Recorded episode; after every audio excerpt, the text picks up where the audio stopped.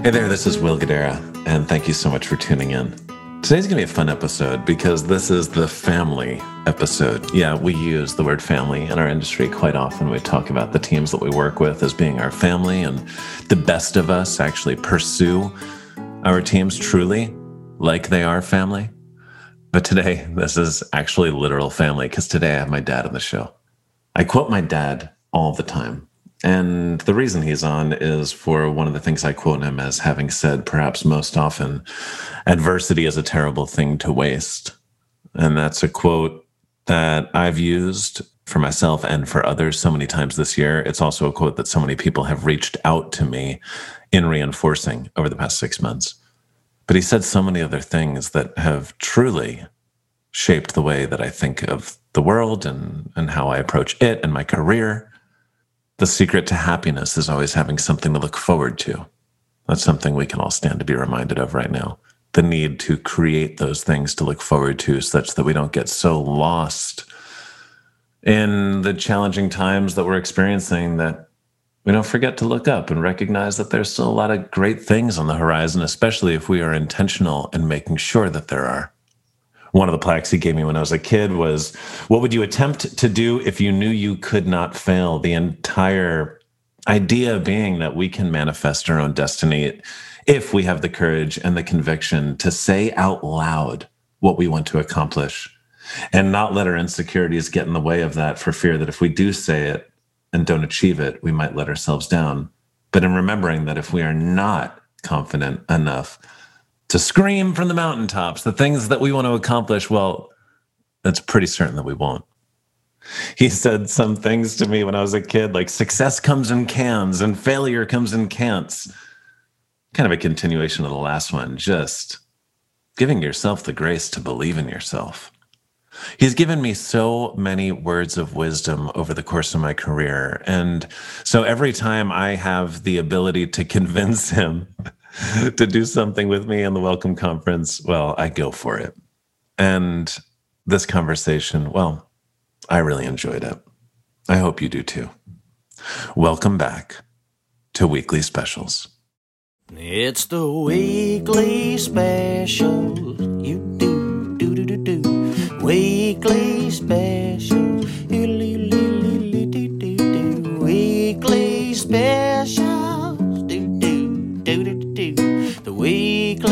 Special. I'm so excited to have my dad on the podcast today.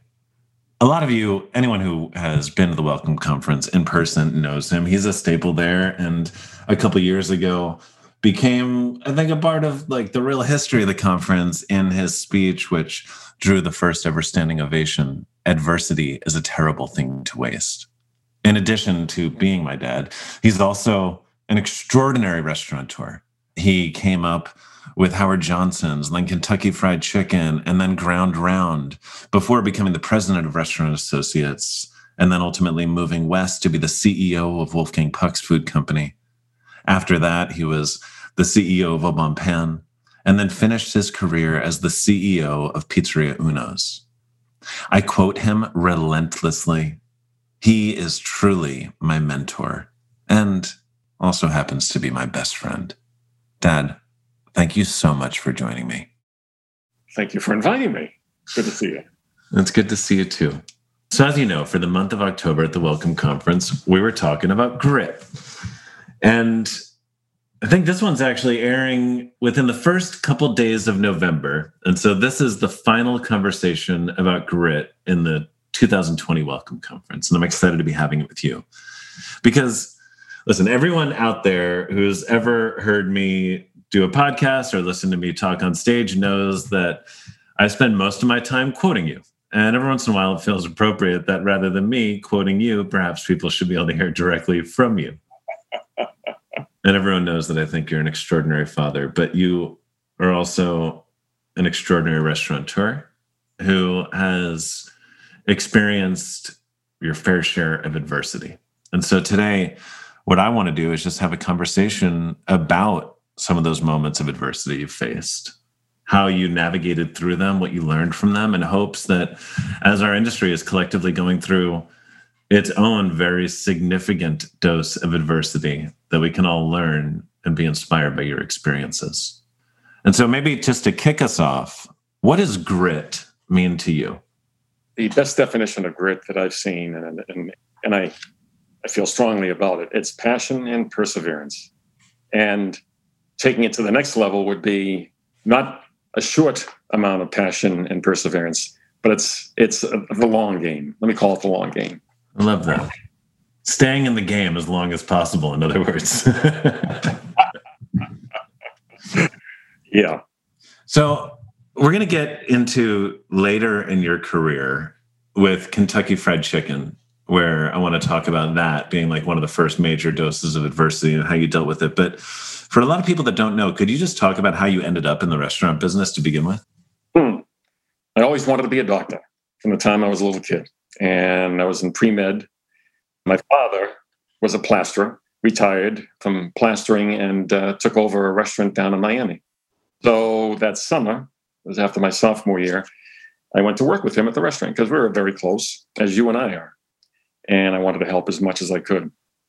Didn't know anything about food. I mean, food was, you know, just fuel. It wasn't anything that I looked forward to. Just I was between studying and playing sports, and I needed fuel. So I was helpful, but not extremely helpful. So when I got back to school, I, I took a course in restaurant hotel management to, to maybe learn something, to maybe be of better help.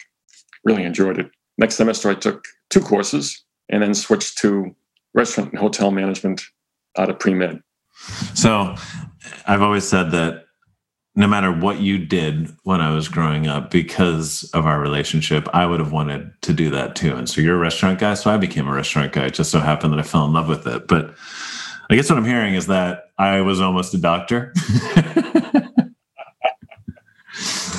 All right. So you did that. You you helped your dad at the diner down in Miami. And then what was your first job? It was with American Airlines, Sky a uh, uh, wholly owned subsidiary of American Airlines. And it was phenomenal. It was 1968. It was still a big deal flying. The food was very impressive. The menus were impressive. I was working in first in Oklahoma City, and then Oklahoma City promoted to Phoenix after a couple of months. I was working in Phoenix, really enjoying the idea of flying the celebrities, you know, coming through the airport it was a big deal. I mean, back in those days in Phoenix, as hot as it was, you still got out of the plane, went down the stairs, and into the walked into the terminal. I mean, there were no jet bridges or anything else. It was the early days of flying. And then I was with American Airlines maybe five months at the time when I heard that if you're with them six months, you can be on a military leave of absence. So if you end up going into the military, drafted or otherwise, they'll hold your job, you'll build your seniority, and you'll have a job waiting for you when you came back. And that was a big deal because jobs were sparse back then. So I went down to the draft board in Phoenix and, and talked to them and didn't know if this was the right thing to do, but I couldn't think of any other way of, of saying, hey, look, if, if my draft notice comes in, would you uh, hold it until December 21st? Because I started with American on June 21st. And for people listening, we're talking about being drafted to Vietnam was it was the Vietnam era, and yes, got drafted. Most people went to Vietnam, not everybody, but so I went down to the draft board and I said, "What are my options?" And they said, "Well, if you put in, uh, you can be drafted, and it's two years, and if you enlist, you can go to officers candidate school, and it's a three-year commitment. And you know, when you're 21, a year is a big deal. And I said, "Well, let me think about it," and I got slept on it and decided that if I ended up going to Vietnam, I wanted to be in in a, an officer's position to be able to make some of my own decisions rather than being an enlisted man and relying on some officer. And so I did. I uh, called them and said, "No, I'll enlist." So they said, "Well, come on down," and I did. And my first day in the, I flew to Fort Dix, New Jersey. It was New Year's Eve, and the next morning, because it was New Year's Day, after New Year's Eve, no cooks showed up. No Army cooks showed up. uh, we're at the mess hall and here are all these new recruits that were on the bus with me. And I said, well, I can make eggs. You know, uh, I'll, I'll, make eggs for you guys. So that was my first thing in the army, making eggs. so My intention in this conversation was to talk about your career, but we're talking about grit, and we just stumbled on OCS, Officers Candidate School. That must have been insanely difficult. Are there any like memories from from that season in your life that kind of make you think about grit? Well, actually, even prior to getting to OCS, you go through basic, AIT, and then OCS. And OCS is six months. And at Fort Dix, New Jersey, I mean, everybody was coming down with URI, upper respiratory infection. A lot of the guys had tents around them. It was, and it's pretty contagious. So we went from Fort Dix to Fort Leonard Wood. I got to Fort Leonard Wood and I ended up with 104 temperature. They put me into the hospital there. And the way they treated it was no no sheets, no blankets. You just froze, you know, to keep your temperature down. And so I mean, my parents had no idea what was going on because they hadn't heard from me for now almost a week. And I would call them, no, more than a week. I would call them typically once a week. So finally, I called them and, and they said, How you doing? And I told them what was going on. My uncle was a congressman out of Connecticut, a US congressman. So after freezing for about three or four days, all of a sudden there was a, a doctor and a bunch of nurses came over and, you know, all of a sudden I got a blanket. Uh, I felt pretty good about uh, having some pull. That was the, that was this isn't the inspiring story I was looking for you to tell. Grit is calling your uncle, who's a congressman, and getting a blanket. Is that the story we're telling right now? Well, at least, it, at least it got me from having to eat grits. Talk about grits every morning, and there's nothing worse than grits in the army.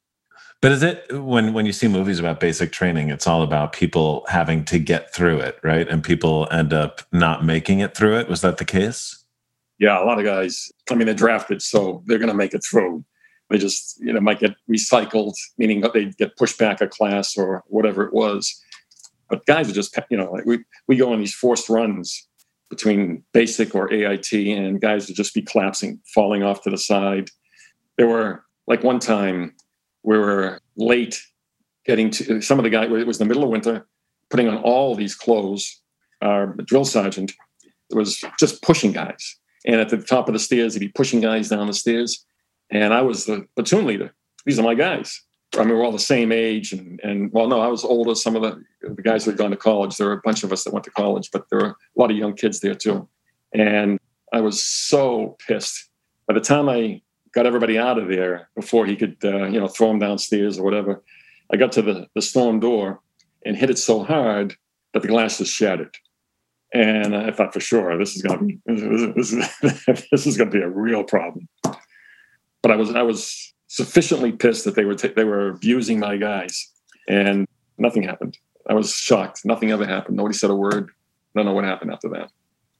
I mean, we're gonna get through like some of the moments you faced in your life and in your career, and I, I just I guess I have to wonder because I've never experienced anything close to an experience like that, and the intensity and the physical intensity of something like basic training do you think that that actually contributed to your tenacity? No, I think I always had. I, I had that. I mean, back to just grit itself. From OCS, I went to jump school, you know, to get my airborne wings, and I got a problem with my Achilles heel to the point where I was I had difficulty uh, running. And you do a lot of running and a lot of jumping in, in uh, jump school. And Randy Ellington, who was in OCS with me, was my roommate. And one night I said to Randy, Randy, you got to stand behind me when we're in formation. And if I start keeling over, just prop me up. Stand behind me so they can't see you, but just prop me up. Because I didn't want to get recycled in jump school. I wanted to, you know, continue and finish two week intense training. But a lot of guys did. I mean, they uh, did have problems. You'd, you know, you're jumping out of the plane and the chute doesn't open, or if you're slipping on top of somebody else because you're going out pretty quickly and you lose your air. And really, in jump school, learning how to do a military jump is all about landing in the ground. That's where most of the training takes place because you hit the ground so hard. You're coming down from a low height. You're trying to get to the ground as quickly as possible because you're exposed to enemy fire if you're up there for any length of time. And a lot of guys, broken ankles, destroyed knees. I mean, it was, there was a lot of fallout during jump school fortunately, I got through it. He propped you up and you got through it. He, he propped me up. Okay, so then you went to Vietnam. You did that. You came back home, and American Airlines was still holding your job. Yeah. They flew me to New York City. They said, Where would you like to work? Would you like to go back to Phoenix? And they said, Why don't you, why don't you fly out there and take a look? And it was just too calm. Was too settled, Phoenix. And so I came back and I said, What's the worst location you have? I mean, I'd already lost three years of my life.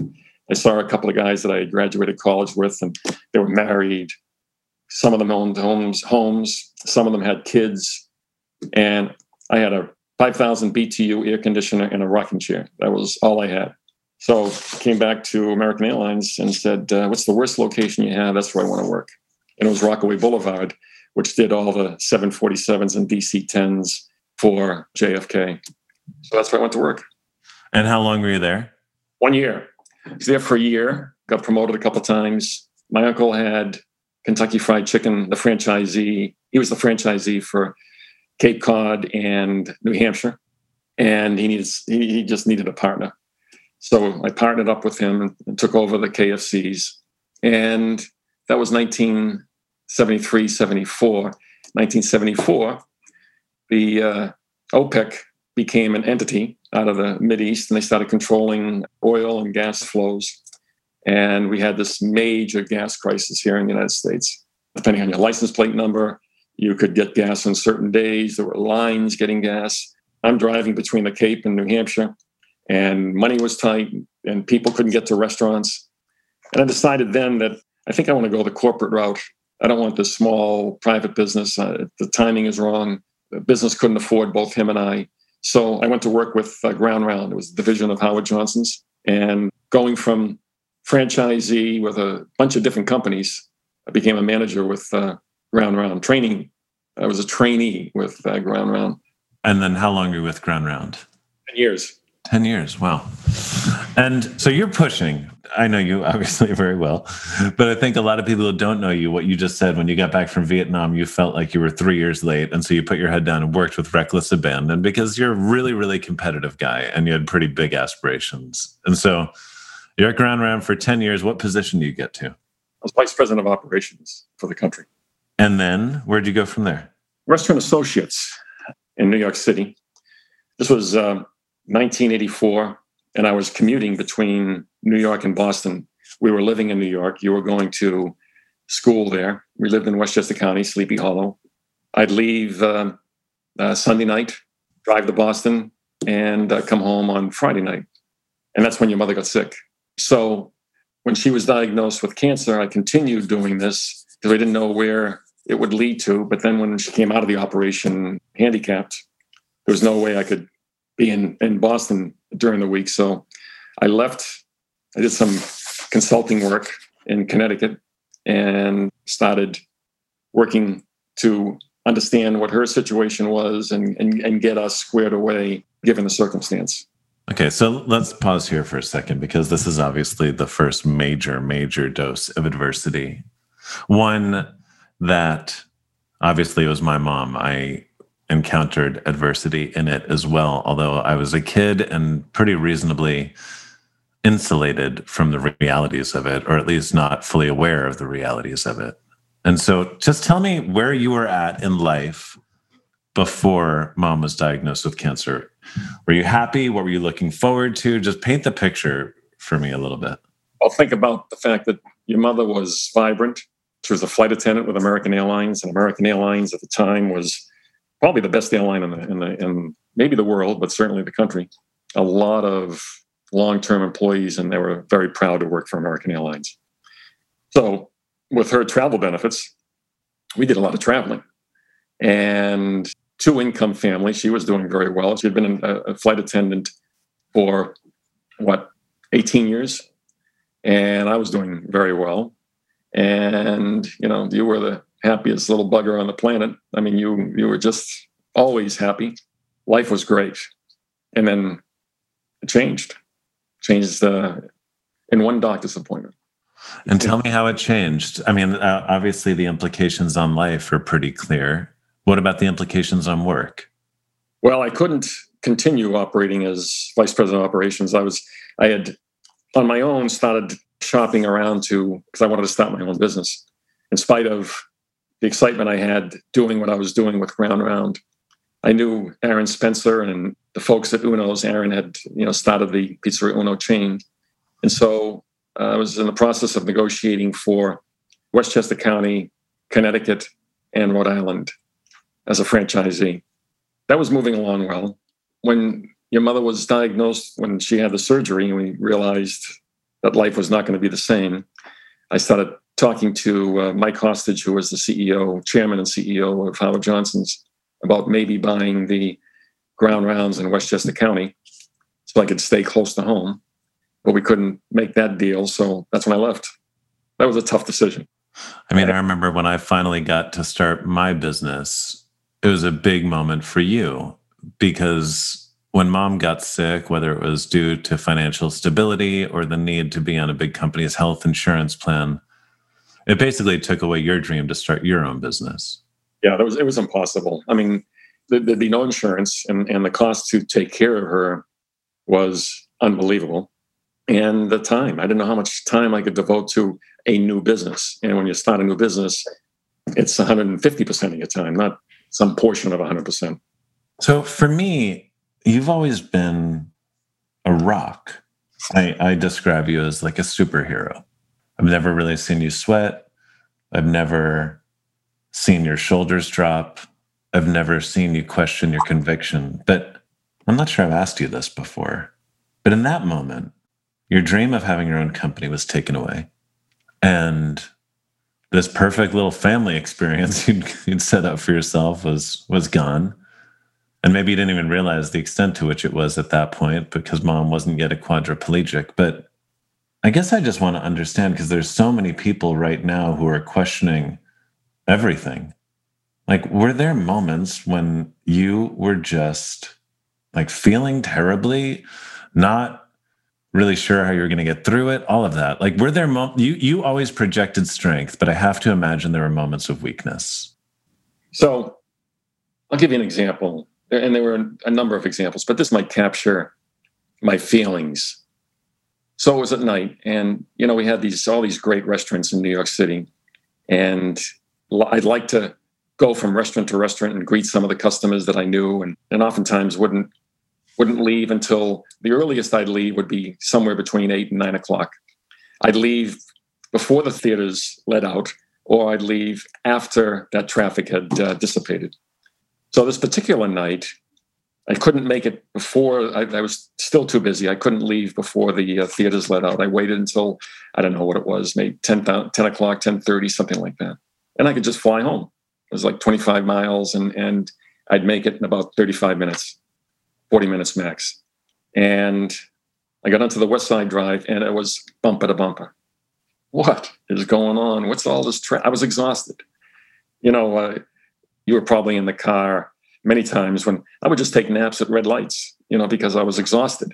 And it was unfortunate because I know it was disrespectful, but I'd, I'd wait for the car behind me to beep or someone to, to beep to wake me up and I'd take off to the next red light. That's where I got some of my sleep. And this particular night, I was more than exhausted. And I just couldn't believe it. It was like, and I still have an hour to go when I get home. I mean, I got to take care of your mother. I got to clean her up, get her ready for bed, maybe change the catheter, you know, and then my my pre med, I keep I keep trying to rationalize. Okay, well, you wanted to be a doctor. I mean, here's your opportunity. In this particular case, I still had an hour to go, and I still had probably another hour to drive. I started beating on the steering wheel, and when I say beating on the steering wheel, my hands were raw by the time I finished. I was so upset. How am I going to put up with this? How can I deal with this constantly, constantly, constantly, and, and never knowing where it was going? never knowing what the final outcome would be. You know, I, I would check with the doctors the first few years. What can I expect? What can I plan for? Is she going to be around for five years, three years, two years? Is she going to be, what condition is she going to be in? But it's just slow deterioration. And I don't think I ever got ahead of that. I don't think I ever got to the point where, okay, it can't get any worse.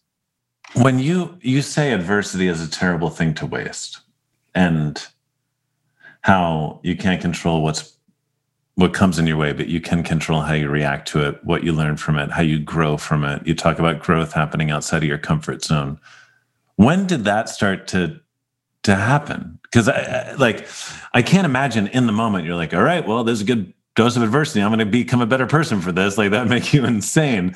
How long before you started to see that you couldn't change the situation, but you could most certainly take control of how you approached it?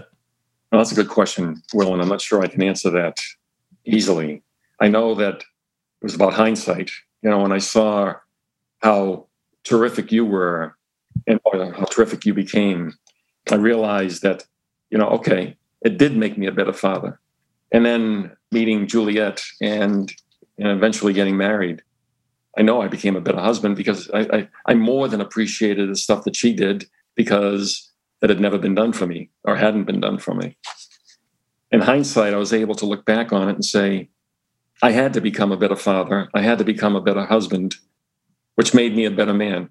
But it was in hindsight, and I can't tell you when that was. It might have been, you know, as late as after your mother passed away.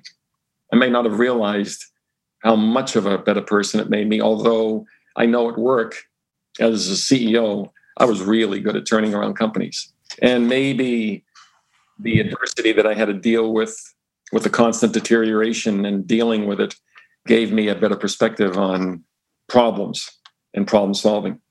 Certainly empathy. Yeah. One of the things you also have said to me for a really long time is one of the secrets to happiness is always having something to look forward to. I was four when this happened. So it was a long time ago. I can't do the math. But how long? I mean, your life got turned upside down. You have always been someone to put your head down and keep on pushing. But how many years or how long was it before you were able to pick your head back up and see something on the horizon that you were able to look forward to? Well, in 80, in 96, I hmm. left Restaurant Associates because I wanted my, my own company, in spite of the fact that I wanted to be CEO. I was president of operations, let's say. But I, didn't have the title, but it, it, was essentially COO of Restaurant Associates with all their various businesses. And but I wanted to be CEO. And Wolfgang Puck and Restaurant Associates, we did the Oscars. That's where I met Wolfgang. And he was having problems with uh, his cafes and his business and offered me the job of CEO of his company. So that gave me something to look forward to moving out to uh, California, dealing with the West Coast. I'd, I'd never really done business in the West Coast, and my goal was to learn everything that I possibly could. And the West Coast was still un- unknown to me. So gave me that opportunity, gave me the opportunity to make the final decision, which I wanted to do. And that was great. Gave me something to look forward to. And but I had to leave you behind. Your mother was almost bedridden at that point. But it was good for her because the weather was better and you know I could bring her outside much more often and, and that was healthy for her. But after a couple years and a few years in California, it was more like four to five years in California. You were in your senior year. I wanted to see you graduate, wanted your mother to be back in New England where she had family and, and could maybe help take care of her because of her condition. My family was in, everybody was in Boston or Boston surrounds, and you were at Cornell. So I got very excited, the opportunity to take over Au Bon Pain. And that was exciting. So we moved to Boston. I remember well, you know, you had a couple different bands going at Cornell and and your mother heard you all the time. She was always in the kitchen in her wheelchair, and you'd be in your bedroom upstairs with your band, destroying the house. In high school, in high school. High school, yeah. But in Cornell, you had two bands, and she had never really seen you play. I used to go when you were playing in some of these uh, nightclubs. I'd go stand in the back and just make sure you didn't get killed. I was always concerned about. That's is high school now. In college, I was no longer concerned. But anyway, we arranged. You may remember. I'm, I know you remember you were playing in the student union, and a cousin of Janet's had a uh, mobile home, and we made these arrangements. Had doctors up in in Ithaca in case any problems occurred. We got a, a special breathing apparatus where I could bring her across campus to get her to the student union. And you had made arrangements for us to stay at the hotel there on campus with a handicap room. And we got there. And this was also a trial run for your graduation, which was going to be happening in a couple of months. So off we went, and it was fabulous. I mean, she uh, we wheeled her across, got to the student union, the band was playing, and you and she just locked eyes and big smiles on both of you, and, and it was like one maybe one of the best best days I had had in a long time, and certainly the absolute best day that she had had in in many years. And then we never made it to the graduation. She went into a coma that Friday, two days prior to the actual graduation, and then uh, you came home. She was in intensive care, watching her vital signs. It was Sunday. I was reading the paper and sitting in the corner, and and you know, vital signs were very, very weak. They didn't expect her to stay alive through the weekend. It was they were astonished she was still alive. You came into the room, and you know, that booming voice of yours, you know, "Hey, mom," knowing she couldn't hear you, but all of a sudden, all those machines started just calming down. I mean, she could hear you in spite of the fact she was in a coma. She obviously responded to you. So we stayed there for a while. We went back to the my condo, uh, get you some food. You decided you want to go back and spend more time with your mother. This was late, maybe 11 o'clock at night. Then you called me and said, uh, She's out of her coma. I said, It's impossible. He said, She is. I'm talking to her. Her eyes are open. And you were there for uh, almost forever. Came back, got a couple of hours sleep, and went to play racquetball first thing in the morning. And then we were planning on going to the hospital. And when I came out, when we came out of that racquetball court, had a uh, call from the doctor that she had passed. Yeah. And I mean, listen, the idea that your wife, my mom, passed away that day was really sad, obviously. But I'd like to think that it was time for her to move to a better place and to get her legs back and her arms back and to be able to talk again and all that stuff. And I think, well, it's probably time for you to get a second chance at a new life. I mean, you took care of her for a really, really, really long time. And I think that's kind of brings us to this next season. So, mom passes away. Obviously, we mourn as a family for a while, but eventually we get back into the rhythm of life. And you start dating, you meet someone new, life is going well. So, let's tell me what's going on at this season now. Well, Juliet and I we had met in California, but started dating a couple years after your mother died. And I mean, it was instantaneous. We started living together. And then she moved from California to Boston, and uh, life was fabulous. And we got married in 2007. It was a fabulous wedding on the ocean, overlooking Boston. Life couldn't get any better. It was different than anything I had imagined. And so, wait, what what were you doing for a living at this point? I was uh, running Pizzeria Uno. So you're the CEO of Uno's, and I just want to make sure this is not lost on anyone. However many years earlier, life was in, a, in an amazing place. You were about to buy a bunch of Uno's franchises. You had a healthy wife, a healthy family. Everything was great. The rug got pulled out, and now this many years later, you're back. You have a wife again. You're super happy, and now you're actually running Uno's. Which, by the way, is a testament to the idea that no matter how dark things get, like there's always a light at the end of the tunnel if you give yourself permission to see it. And then what happened? so, in short, I'll skip some of the parts, but we had an appointment at Mass General Hospital. I wasn't feeling well. I had digestive problems and I'd been going through a bunch of tests. Well, I have to mention the hospital that I was going to, a good hospital, called on July 2nd saying that uh, it was not a problem. Don't worry about it. You're good. And um, I'm simplifying what they said. But in any case, we broke open some champagne and toasted and feeling great. We had an appointment the next day, which we decided not to cancel, although we considered it at Mass General. And uh, we're sitting there and chatting. And, and then uh, a couple of surgeons came in, uh, the head of gastroenterology at Mass General, and uh, his hand picked replacement Dr. Cristina Ferrone. And she looked at me and said, Well, we've taken a look at your tests and we think you have pancreatic cancer.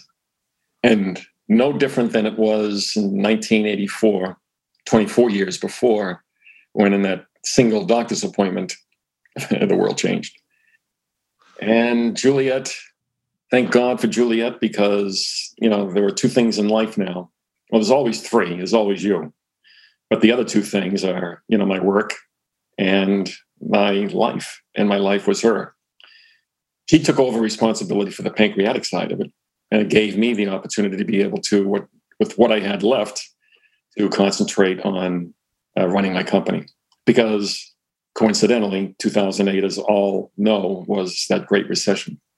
Wait, but hold on, hold on. Before you get back there, just can you try to explain to me? And by the way, I don't think I knew about pancreatic cancer for a month or so after that. To the point of like projecting strength as a father, you wanted to make sure you had a good handle on the situation before you brought me into it. But, and by the time you did, as always, unexpectedly, you were strong, you were optimistic, you had everything all sorted out. You made me think everything was going to be fine. I had to do my own research about pancreatic cancer to understand how deadly it was. But what, ha- like, where were you in your head and in your heart that day? Well, it was like, uh, I hate to be trite, but deja vu all over again. Here we go. The rug has been pulled out. Life will not be the same. I have no idea where this is going. Just like, again, 1984. Where, where is this going? and how will I end up? And will I be around? And so, what do you do in those in a, in a circumstance in a, in a situation like that? You make out a will. You know, we went to the lawyer, and when the lawyer came here, I was barely awake, trying to figure out where everything goes. And you know what's interesting about making out a will, besides the fact that it sucks, is if you're in that kind of condition and you're doing it because you have to do it, you're looking at your life whatever you've achieved, where does it go? Who gets it? And why? And why, you know, I mean, those kind of decisions just, they're tough. I mean, it, writing out that will, making out that will was agonizing because, you know, it's, you're saying my life is going to be over and this piece of paper or these, this sheaf of papers, this is what it's all about. I hated it. And uh, I hated doing it. And I hated the thought that my beautiful Juliet was going to be uh, all alone. And my son, I'll never see my son married. I'll never see a grandchild. I'll never know what kind of restaurateur he's going to become. He was at 11 Madison. You were at 11 Madison. You know, you'd already been there for a few years, and business was terrible because of the recession. Are you going to make it? I probably was at the lowest point in my life at that point. I mean, more so than 1984, with all the losses that I, you know, that I realized then. But so this is what I think is so amazing about you, and I think there's a lot of amazing things about you. A lot of people right now in our industry, especially, are at the lowest point in their lives. But I think a lot of people have a hard time getting out of it, like getting out of the funk when it's not clear that things are going to be better by X date and everything's going to be fine. And until people like can see in a very black and white way that things are going to be okay in this horizon, it's hard for them to actually stop letting the situation happen to them, but instead get up and happen to the situation or it's hard for them to stop feeling bad for themselves and instead to start believing in themselves. But somehow you have always seemed to me to have this unreasonable ability to just say, okay, time to start fighting again. And I, I, I just love to understand what that looks like for you and where you get what are you tapping into to do it? There's a Yiddish proverb I've always liked better ruin 10 times than die once. And business problems, of which over a 40 year period, you know, there were, there were many. I never worried about that. I knew I could always figure that out. I just couldn't die. I just couldn't die. And and because I couldn't die, what that means is whatever I need to do, and, and maybe that's what you're you're asking here, whatever needs to be done, I'm gonna do it. And I'm not gonna die. I can't die. As much as I thought I would, I can't. And we both know our attitude toward the word can't. So and so and so how did you beat cancer because you basically anything that anyone said would work to beat cancer, you did all of it, right? Everything. And you know, everybody who has any knowledge of cancer is volunteering information, and you're getting pummeled with ideas and suggestions and and ways of doing things. Well, thanks to uh, Miss Juliet, we did do everything. I think one of the best examples. Well, she you know she was growing wheatgrass and greens, so I could have fresh wheat juice in the morning and greens at night. Maybe the worst was her seaweed baths. Let me tell you, and all your listeners, don't ever take a seaweed bath. it just stinks. And but it pulls a lot of toxins out of your body. So that's why I mean she'd she'd make up this bath and I'd get home and on Friday night after getting chemo, because I did chemo on Friday, this seaweed bath on Friday night, because I was always weak and cold after the after the chemo. And then Saturday she'd drive me uh, you know 40 miles to uh, get some acupuncture and Tuina and some other Chinese disciplines that, that, that seemed to work. And then Monday I'd be back at work. And at work, only four people knew what I was going through because I didn't want any sympathy. Didn't want anybody talking to me about it. I'll deal with it and I'll deal with it on my own. I remember, and to be clear, like it was every Eastern remedy, every Western remedy. It was the chemo, it was the Whipple, it was also like crazy types of acupuncture and lasers and and the whole essence being and i remember leaving a conversation with you um, i know you didn't articulate it this way but you said something to the effect of well listen only 5.4% of people survive this. And a lot of people hear those numbers and they just decide to give up and try to enjoy their last few months as best they can. But the best way to make sure you're one of the 5.4% is to give up and I'm going to do every single thing in my power and I'm going to beat it. And what I learned from that is two things. One, and this was actually something I learned at Alinea when we did our, our collaboration with them. Their their version of our make it nice was whatever it takes. We'll do whatever it takes. And I felt that from you in that season. And the other thing, and it's the quote you gave me when I was a kid, what would you attempt to do if you knew you could not fail? And basically, you just kept on saying over and over and over and over again, I'm going to beat this. And when you say it out loud that many times, well, it starts to feel inevitable. So good job. Thanks for beating it. Thanks for getting married. so, how long did it take before you were cancer free? Well, as it turned out, I was stage four and it metastasized to my lung, at which point they did a they took part of my lung out in order to take the the cancer out. Uh, it was at that time that Juliet and I talked about it, and, and you and I talked about it. The three of us talked about it, and it was time to retire. I never expected or planned on retiring, but I had no choice at this point.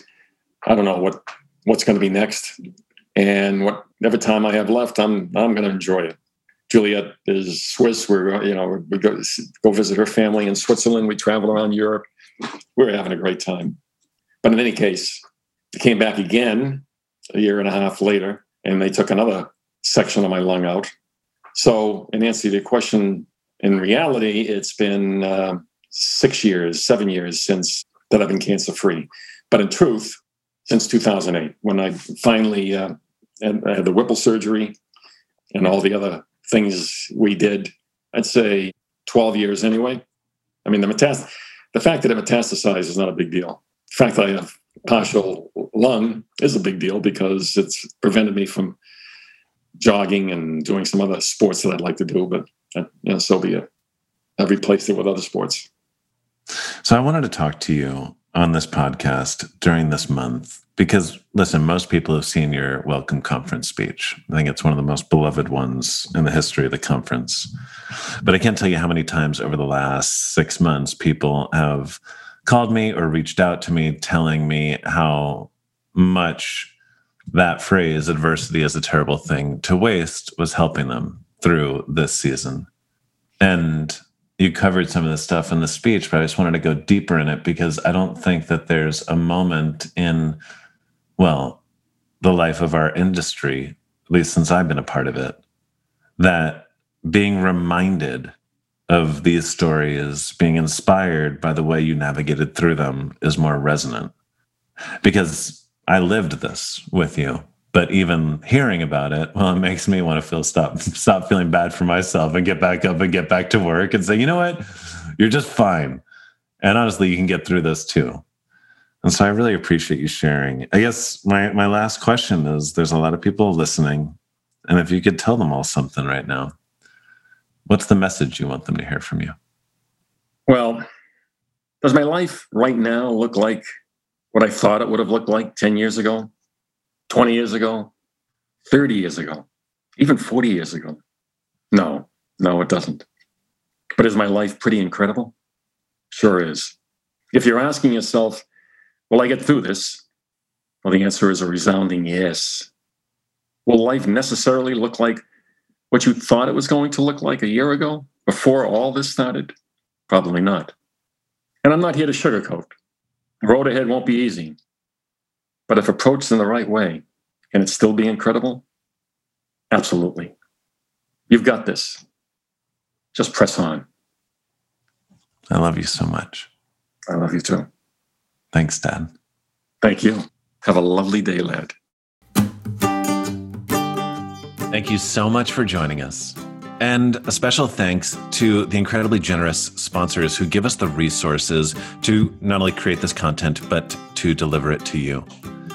Perhaps the greatest gift is that they have given us the opportunity to connect with you here, even during a season when we're unable to connect with you in person.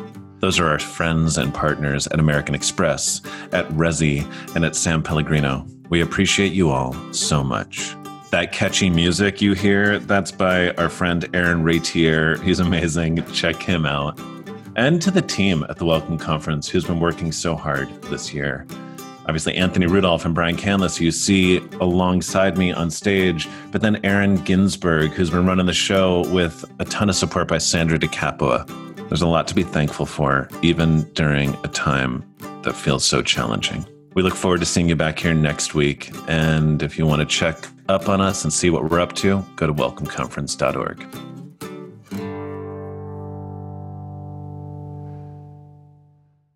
It's the weekly special.